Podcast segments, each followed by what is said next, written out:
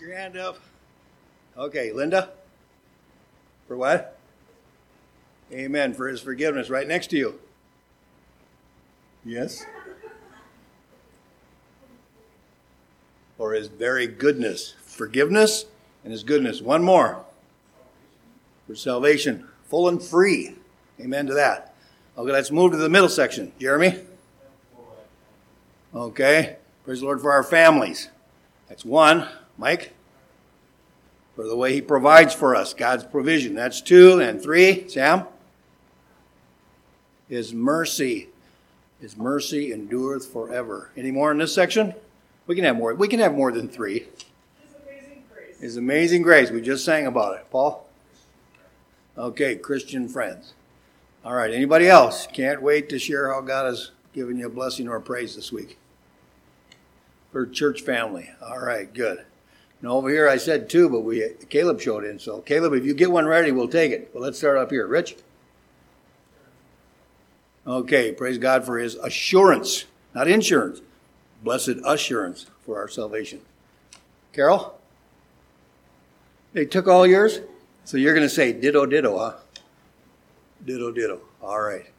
Caleb, you got a blessing? Oh. Okay. By the way, Caleb, your friend Duran Duran. Duran was here in church this morning looking for you. He just came back to college, and he says, where is Caleb? I said, he's goofing off over at three M. But uh, I'm supposed to say hi to you from, Caleb, from uh, Duran, so Duran made it. Okay, anybody else got a blessing? If not, take your Bibles, turn to Romans chapter fourteen. Romans chapter fourteen, starting with verses twenty-two and twenty-three. I want to talk to you about faith tonight.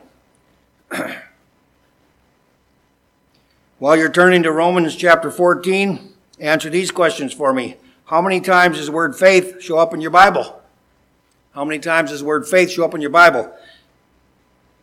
Are there more best, are there more verses on faith in the Old Testament or in the New Testament? Second question. And third question, you don't have to answer, but will you be found in the hall of faith one day when you get to glory?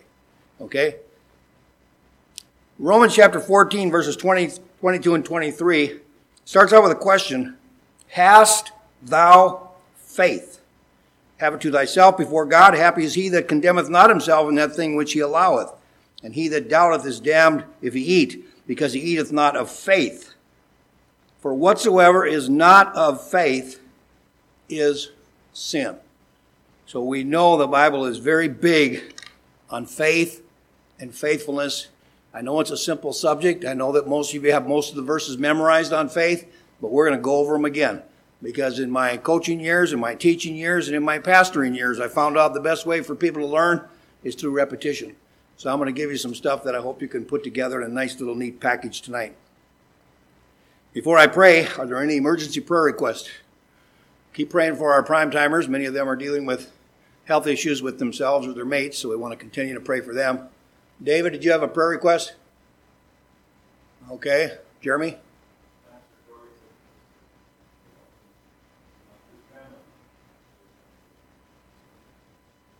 Okay. Pastor Jorgensen's grandmother in, uh, in, uh, over there in Elkton. Caleb?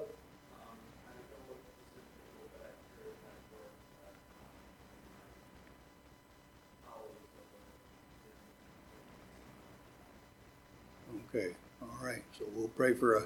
Is he still alive? Okay, we'll pray for Caleb's contact. The result on the receiving end of a shooting, so I want to pray for that. Anything else you can think of that's of an emergency nature? All right. Rich Motter, would you open us up in prayer tonight, please?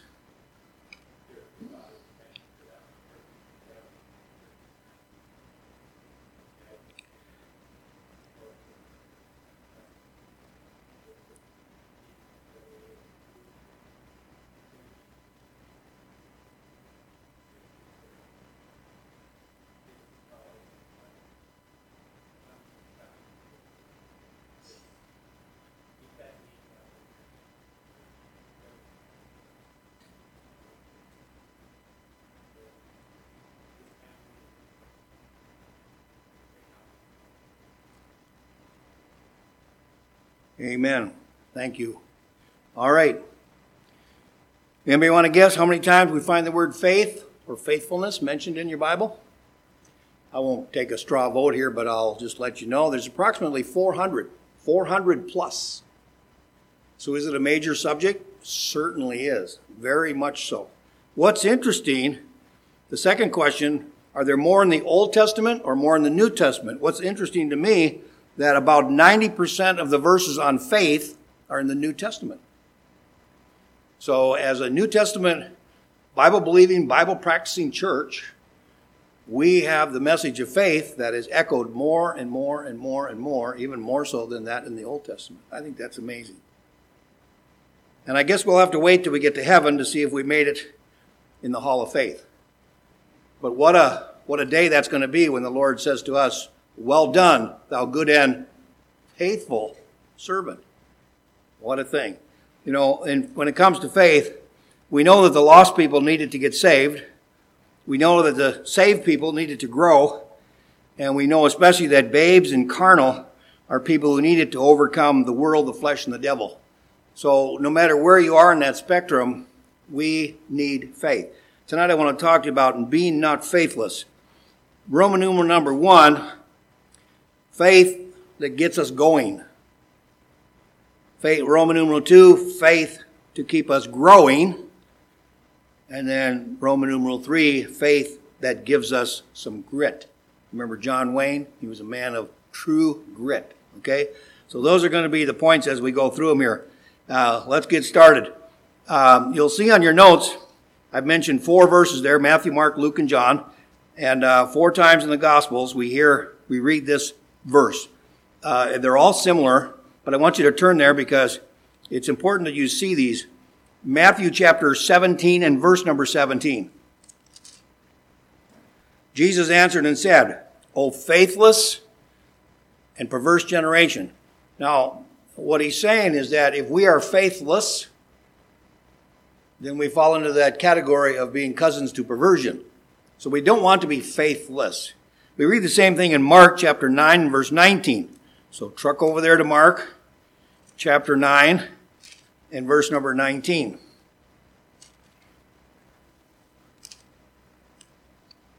He answered him and said, this is Jesus speaking, "O faithless generation, how long shall I be with you?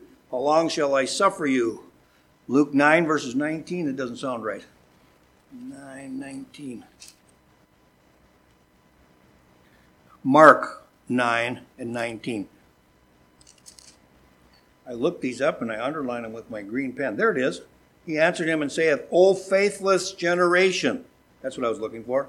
"O faithless generation, how long shall I be with you?" Then if you go over to Luke chapter nine, Matthew, Mark, Luke chapter nine, we see again this idea of being faithless.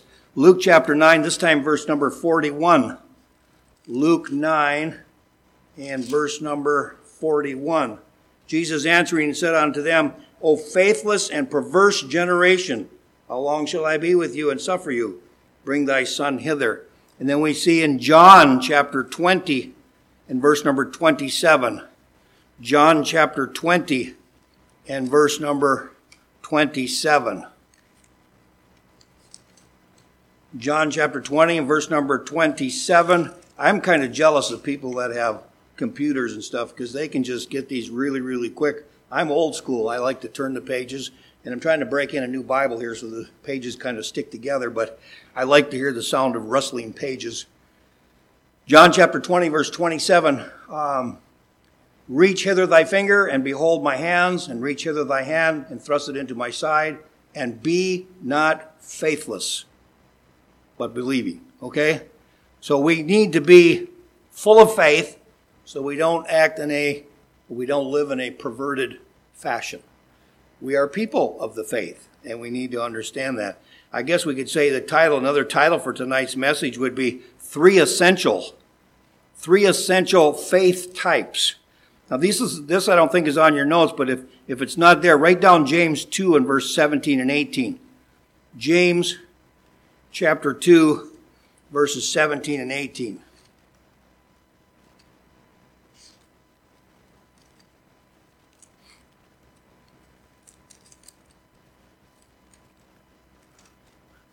Come on, James, where are you hiding? He's back here. Here we go. James chapter two, verses seventeen and eighteen. Even so, faith, if it hath not works, is dead, being alone. Yet a man may say, Thou hast faith, and I have works. Show me thy faith without thy works, and I will show thee my faith by my works. Okay? And we learned this morning in church, if you were paying attention to the morning message, in Luke seventeen five, that's not on your paper either, but the disciples said to Jesus, increase our faith. Now, if the disciples were asking Jesus to help them build their faith, how much more important it is for you and I to do the same. Okay? And so we need to display, we need to show, we need to put on faithfulness so that others can see it. Now, I kind of got a feeling that in our community where we live, I'm pretty certain that my neighbors to my right uh, know that I went someplace tonight, and I think they got it figured out that I go to church, because your neighbors notice everything you do. Now, Nancy didn't notice because she's already here, so she's, she's doing the right thing. She's following me to church. Sometimes I follow her to church, but tonight she followed me to church, okay? And that's a good thing. I think my neighbors on the left understand that whenever there's church here, the blue car leaves. And I think our neighbors watch us. And what we are what we are doing is we are displaying our faithfulness. And they see that. We got a visit from a relative. This is back when we were newly saved. And I had made a statement that I wasn't going to let anything keep me from church. Well, we had some relatives visit on a church night. Doesn't that usually happen? A relative visits on a church night. And it happens to be a Wednesday night. And they show up around supper time, which means they were probably hungry. But we told them that at six thirty, we're going to church. We lived about ten, fifteen miles from town. And these people that drove to see us drove from about fifty miles away. And they were relatives. And so we invited them in, and we tried to visit as quickly as we can. And then we said, you know, we'd love to have you come to church with us, but if you don't want to come to church with us, enjoy the house. The refrigerator's right there. If you want to take a nap, go ahead and take a nap, but Lynn and I are going to church. And we're taking our girls, so you can't play with them. And so we just left. We drove out the driveway and left these people with our house. And what I what I was doing, not intentionally and not to brag, but I I had a conviction about being faithful, and I wanted them to see that. And so it's very important that people see your faithfulness, whether it be in your giving, in your praying, in your Bible reading, or in your church attendance. Let people see that. You know, a lot of young people, they come to church, and uh, they probably sit there twiddling their thumbs and scribbling on a piece of paper, and they, they probably saying, I wonder if anybody ever notices me. Now, how many of you adults would say that you notice the little kids that are here? Raise your hand. You notice that they're here. There you go, kids. See, you're setting an example. I'm trying to get our church people to behave like kids, okay? They're here, and they're glad that we're here because we brought them. And and we're glad that they're here, because it's a sign of a successful church when you have a lot of young people. And if all the young people are missing, pretty soon the church is going to close down, because they're our future. And it's very important that we display our faith. Well, I want to talk about three kinds of faith. First of all is the faith to get us going. The faith to get us going. Ephesians chapter two, verses eight and nine. This is a verse you probably already know. Ephesians chapter two, verses eight and nine. If you don't know it, learn it, okay? For by grace are you saved through faith, and that not of yourselves, it is the gift of God, not of works, lest any man should boast. Now, as a church, we know that we're saved. It says in verse eight, by grace. That's how we're saved. By grace, we are saved through faith.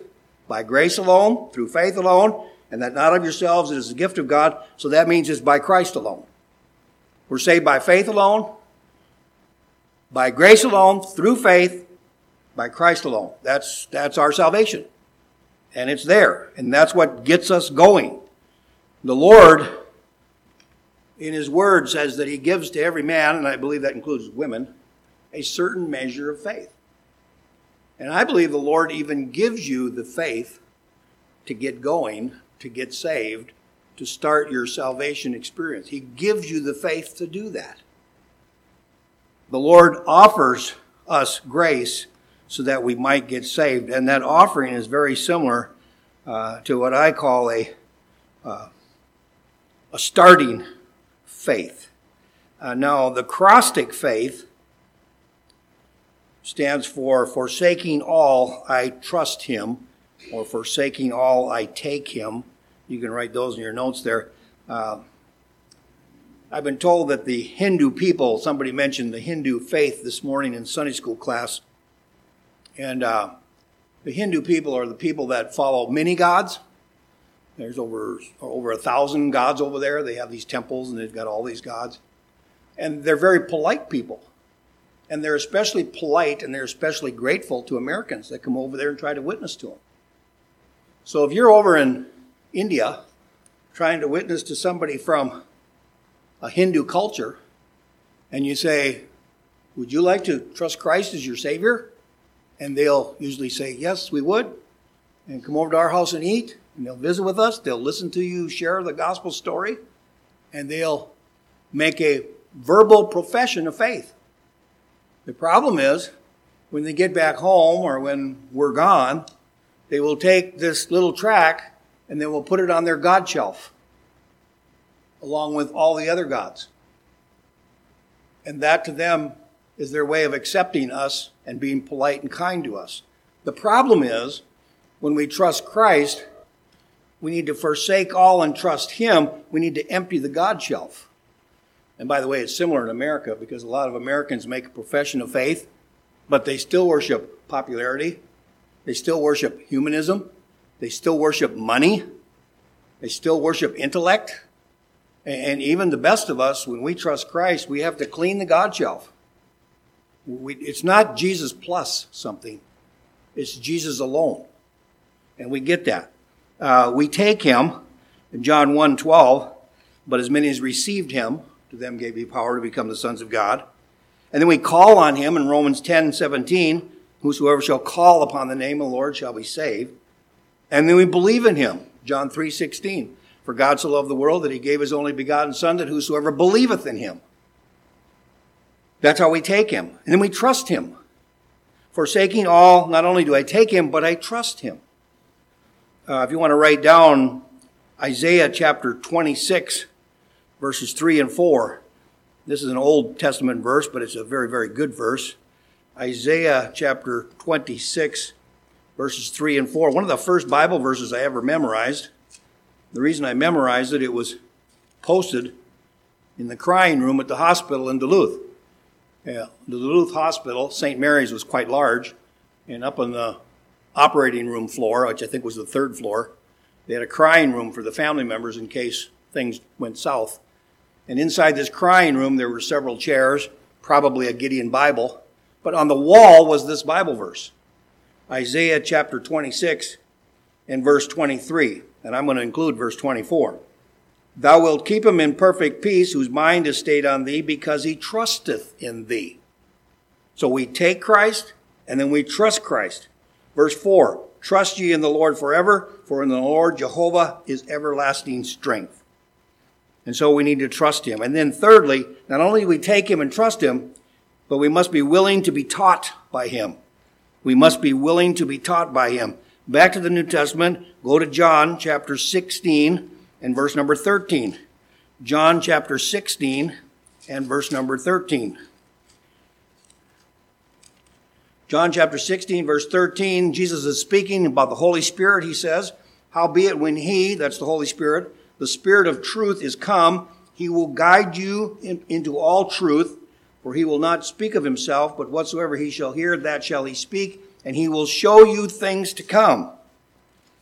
And you and I need to take Christ in salvation. We need to trust him because he's our only hope. He's our only future. And then we need to be willing to be taught by him. So to get going, we have a starting faith. Now, under illustration there, you want you might want to write a can of starting fluid. A can of starting fluid. For those of you that are old school, a little older, you remember twenty, thirty years ago when your car stopped running? You pulled over to the side of the road and you lifted the hood up. And your wife didn't want to look at it, so you had to look at it. But if the car stopped running, you'd go underneath the hood, and you'd flip that little butterfly thing, and you'd take the air cleaner cover off, and you knew that the carburetor had gummed up somehow. And so you took a little starting fluid, took a little can about the size of a W D forty can, and you sprayed that starting fluid in that uh, carburetor. And do you know that your car would actually start and run for a few seconds with that starting fluid? I mean, if your gas was completely gone, you could still run the car for a few seconds on starting fluid. And starting fluid isn't enough for us in our Christian walk. Ephesians two, eight, and nine is not going to cut it. We need more than that. So we go from a can of starting fluid to the second one here. We go to a five-gallon gas can. But let's look at Roman numeral two. First of all, we need faith to get us going. That's Ephesians two, eight, nine. Now I want you to turn to Romans ten, seventeen. We need faith to keep growing. Faith to keep growing. Romans chapter ten. John, Acts, Romans. Chapter ten and verse seventeen. If you're still awake, say amen. Or if you're having a good time, say amen. Okay, if you're not, Jeremy's going to deal with you after church, okay? All right, Romans ten, seventeen. What does it say? So then faith comes by hearing, and hearing by the word of God. You know that when a person goes to the hospital and they're in a dying state, the last sense, the last sense I've been told to leave, and I really believe this by personal experience, the last sense to stop working is the hearing sense. And God, in his great wisdom, when he created man, he says, look, I'm going to try to get their ears to work until the last minute in case they want to trust me. But uh, hearing the word of God is very important. I know you think I'm crazy when I say this, but I would rather lose my sight than my hearing, because faith cometh by hearing, and hearing the word of God. I'm over thirty-nine years old. I've seen enough. And to what I'm seeing today, I don't like. But I don't want to miss out on hearing the word of God. And I think that's critically, critically important. Romans ten, seventeen. Now, the Lord expects us to grow in grace. We not only have read uh, Romans ten, seventeen, but you might want to write down Second Peter three, eighteen. Second Peter chapter three and verse number eighteen.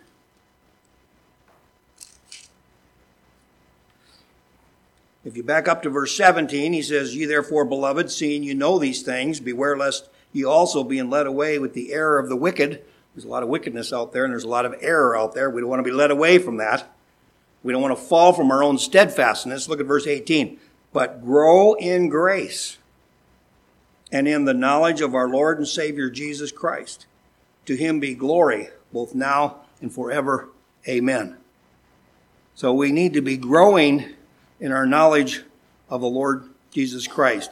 And in these last days, it would help us enormously to forsake, to forsake or run the other direction from all the knowledge that's out there. I mean, there's we're dealing with the information highway and the computer. There's just so much that we can learn. And, and I'll admit, some of it's exciting and some of it's very interesting, and some of it is they're eye poppers, you know, oh, did you see that? But you know what? A lot of it is just useless information.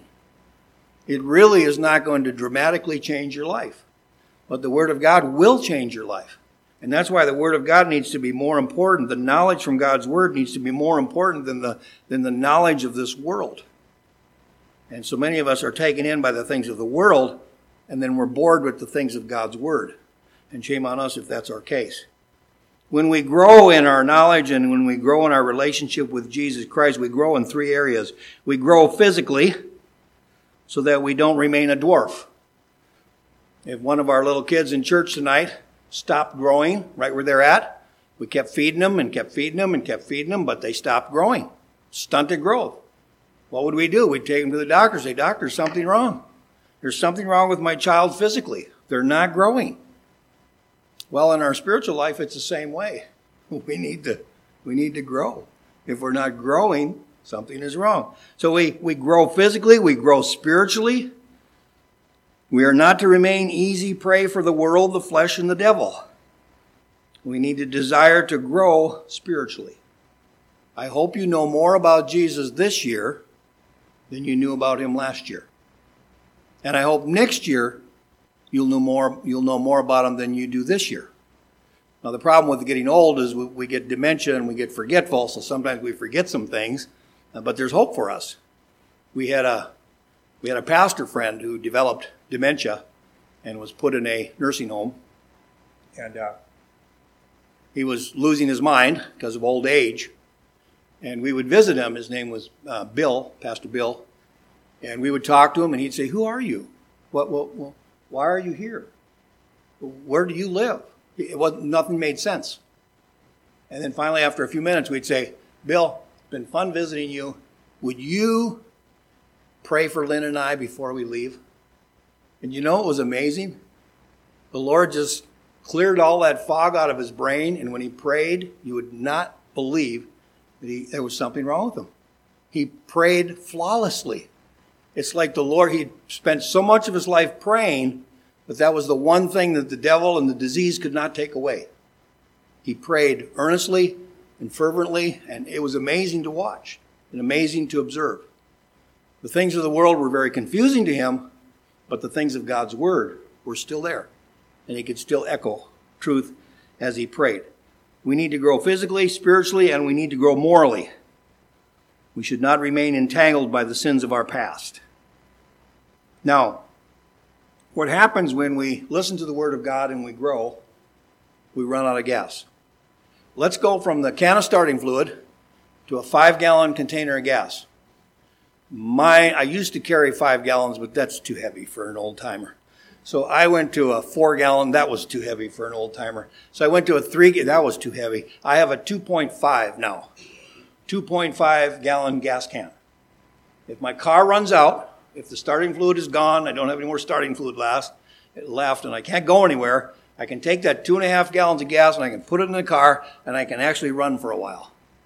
And uh, because I have a Subaru, ninety miles to a gallon, I can get about one hundred eighty miles. That's that's not true, okay? But with two and a half gallons, I could probably get close to fifty miles without any difficulty. The problem is after fifty miles, I would run out again.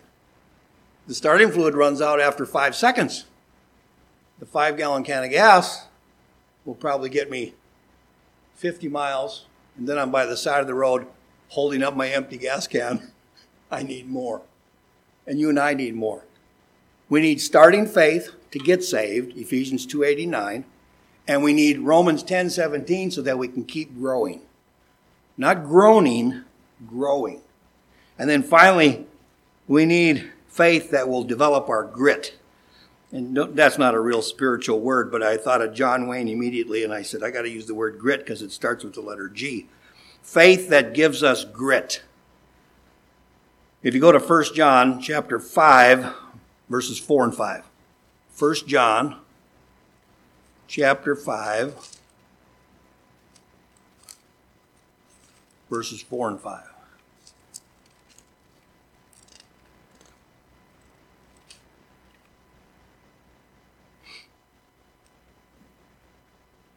Okay, First John chapter five, verse four. For whatsoever is born of God overcometh the world.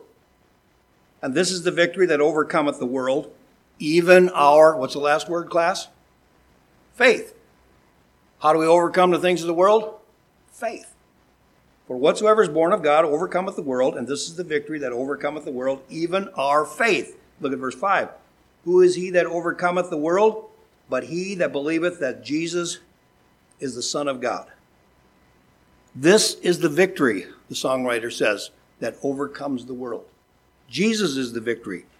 To appreciate the valley of grace, somebody has said, we need overcoming faith to advance us over the hills of trouble.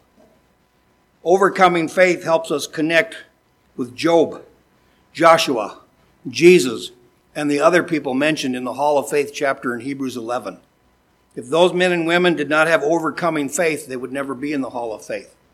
They had overcoming faith. They had the faith that took them over the top when they were in real difficulty. They became partakers of the sufferings of Christ, and as a result, many Old Testament saints became martyrs for the sake of the gospel, and we know that's true, especially in the New Testament. Nine or, nine or ten out of the eleven of the disciples were all crucified for their faith. They were all killed for their faith. I don't see any disciples going to Texas and retiring in a retirement home and playing golf. Didn't happen. That's because if you're preaching the whole, the Word of God the way it's supposed to be preached, in season and out of season, preaching a little bit about hell, preaching against sin, preaching against the world, you're going to get some. You're going to get some flack. You're going to get some static, and you're going to get people that don't really approve of you and they don't really like you. We've got to overcome that. Somebody has said, bad or weak doctrine is no match for big dilemmas or big problems. Weak doctrine is no match for big problems. Now, if you haven't had a big problem in your life, put your seatbelts on because you're going to get one. Sooner or later, a big challenge, a big scare, a big loss is going to show up in your life. I think I've mentioned before that psychologists say that about every seven years, we bury somebody we love. So about every seven years, you're going to be shocked by the death of somebody that you know. Uh, I was invited to our class reunion up in Thief River Falls this summer. We didn't go. But every time I go back for a class reunion, they have a list of all the students from that class period that died. And the last time I went home, there were sixteen of my classmates that are no longer with me. They're in eternity. And had I gone home last week or a week or so ago to the same reunion, I would imagine that probably doubled because we're not getting any younger, okay? And uh, you and I need to realize that when a big challenge comes, little doctrine won't cut it. You'll run. You'll, you'll get mad at Jesus and you'll go out the door because you haven't grown and learned and learned to trust God's word and learn those verses that help us with those fiery trials. Beloved, think it not strange, the fiery trial which is to try you. And when that fiery trial hits, you and I need overcoming faith. Otherwise, we'll slip, we'll fall, we'll give up on God. We'll leave the church. We'll never set foot in church again. It's amazing. I won't tell you all the war stories I know, but it's amazing when, when tragedy strikes, people either get bitter or they get better. Now, I want you to get better. I want you to get stronger. I want you to get confident. In Romans eight twenty-eight, we know that all things work together for good, even in death. Uh, I want you to be a good sufferer when that When that trial comes. The last thing Pastor Yoder and I want is for you to get bitter. I'm mad at God because my wife left me. I'm mad at God because my child died of cancer. That's the last thing we want is for you to get bitter. We want you to get better. And to do that, we need to have a good supply of faith. Starting faith, we compared to starting fluid. Running faith or growing faith, we compared to five gallons of gas. Well, what will I use for an illustration for overcoming faith, the kind of faith that gives us grit? Well, let me ask you a question. Suppose your grandpa, or my father, or my grandpa, was the primary stockholder of Cenex oil. Would I have any problem getting gas? Probably not. He owns the place, okay? How about uh, Mobil or Casey's or Gulf or Exxon? Well, let me ask you another question. Who is the main C E O of all those gas stations? Ultimately, who's in charge? The Lord is. I mean, the stockholders from New York City, they think they own Exxon and they own Cenex and they own Casey's. Uh-uh. God is the one that turns on and off the spigot. God is the one who allows the price to go up or down. Now, you and I know the God of the Bible. We love the God of the Bible. We respect him. We appreciate him. Isn't it amazing? We don't have to go to bed worrying about gas prices or running out of gas. He owns it all. The Bible says he owns the cattle on a thousand hills. He owns the silver and the gold in the hills. He owns everything. So we have nothing to worry about. We'll never run out of gas. And you know, if your full faith and your full trust is in Him, you'll have the grit to get over that overcoming challenge that sooner or later is going to come knocking on your door. I want you to be strong. I want you to have grit, true grit. I want you to have a love and a relationship with Christ that won't fall by the wayside when hard times come. Let's go to Jude twenty. Now, if you're in First John with me, just go over a couple pages towards Revelation. You'll find Jude right before Revelation. Now, let me close with these. This challenge for you. Now, Jude is a, an epistle reminding people how uh, we need to be careful not to let the world take everything from us. You get to the last few verses here, it talks about keeping ourselves in God's love. And I've always looked at God's love and God's salvation as kind of a circle that I can step out of if I want to. And this passage tells us that, that we need to keep ourselves in the love of God. We need to keep ourselves in that circle. Let's start in verse seventeen of Jude. Verse seventeen, but beloved, remember ye the words which were spoken before of the apostles of our Lord Jesus Christ, how that they told you there should be mockers in the last time. Boy, do we have mockers in the last time. I spent three hours this afternoon listening to prophecy lectures, and, and man alive, our country is just in a mess. And we're we're dealing with tyrants, and we're dealing we're dealing with treason in the White House. And they are out to get us. I don't say that to scare you. I'm saying that to get ready. Get ready. We're living in the last days. The Lord, things are coming together. They're not falling apart. They're coming together. There's mockers in the last times who should walk after their own ungodly lust. These be they who separate themselves. They are sensual, and they having not the Spirit. They're not saved people. And then he says in verse twenty, but you, he's talking to believers now. He's talking to Christians. As we learned in Sunday school ta- class, he's talking to disciples. He's talking to Christians. He's talking to believers. He says, but you, beloved, building up yourselves on your most holy, what's the next word? Faith. You need to be building up yourself on your most holy faith, praying in the Holy Ghost. And if that happens, verse twenty-one, you'll be able to keep yourselves in the love of God. And you'll be looking for the mercy of our Lord Jesus Christ unto eternal life. And while you're doing that, we need to display some compassion, verse twenty-two, and of some having compassion, making a difference. And of others, it's referring to those that need Christ, we need to save them with fear, pulling them out of the fire, hating even the garment spotted by the flesh. Now unto Him that is able to keep you from falling and to present you faultless before the presence of His glory with exceeding joy, to the only wise God and our Savior, be glory and majesty, dominion and power, both now and forever. Amen. I hope you have the faith, the starting faith of salvation. You've already experienced that. I hope you're growing. I think that's why you come to church, because you just, I don't think you come because of my dynamic song leading or my dynamic preaching, but you come because you know that you might be able to grow a little bit closer. You might be able to be a little bit sharper in your Bible skills. But I hope you develop overcoming faith, the kind of faith that will help you Uh, when you get that surprise phone call that somebody you love has left this earth and slipped into eternity. Uh, I hope that you have an overcoming faith and you won't fall or fail. The Lord gives us the grace to get saved. He gives us the grace to grow, and He will give you the grace to make it through the trials and the troubles that are sure to come. Songwriter says, He giveth more grace when the burdens grow greater.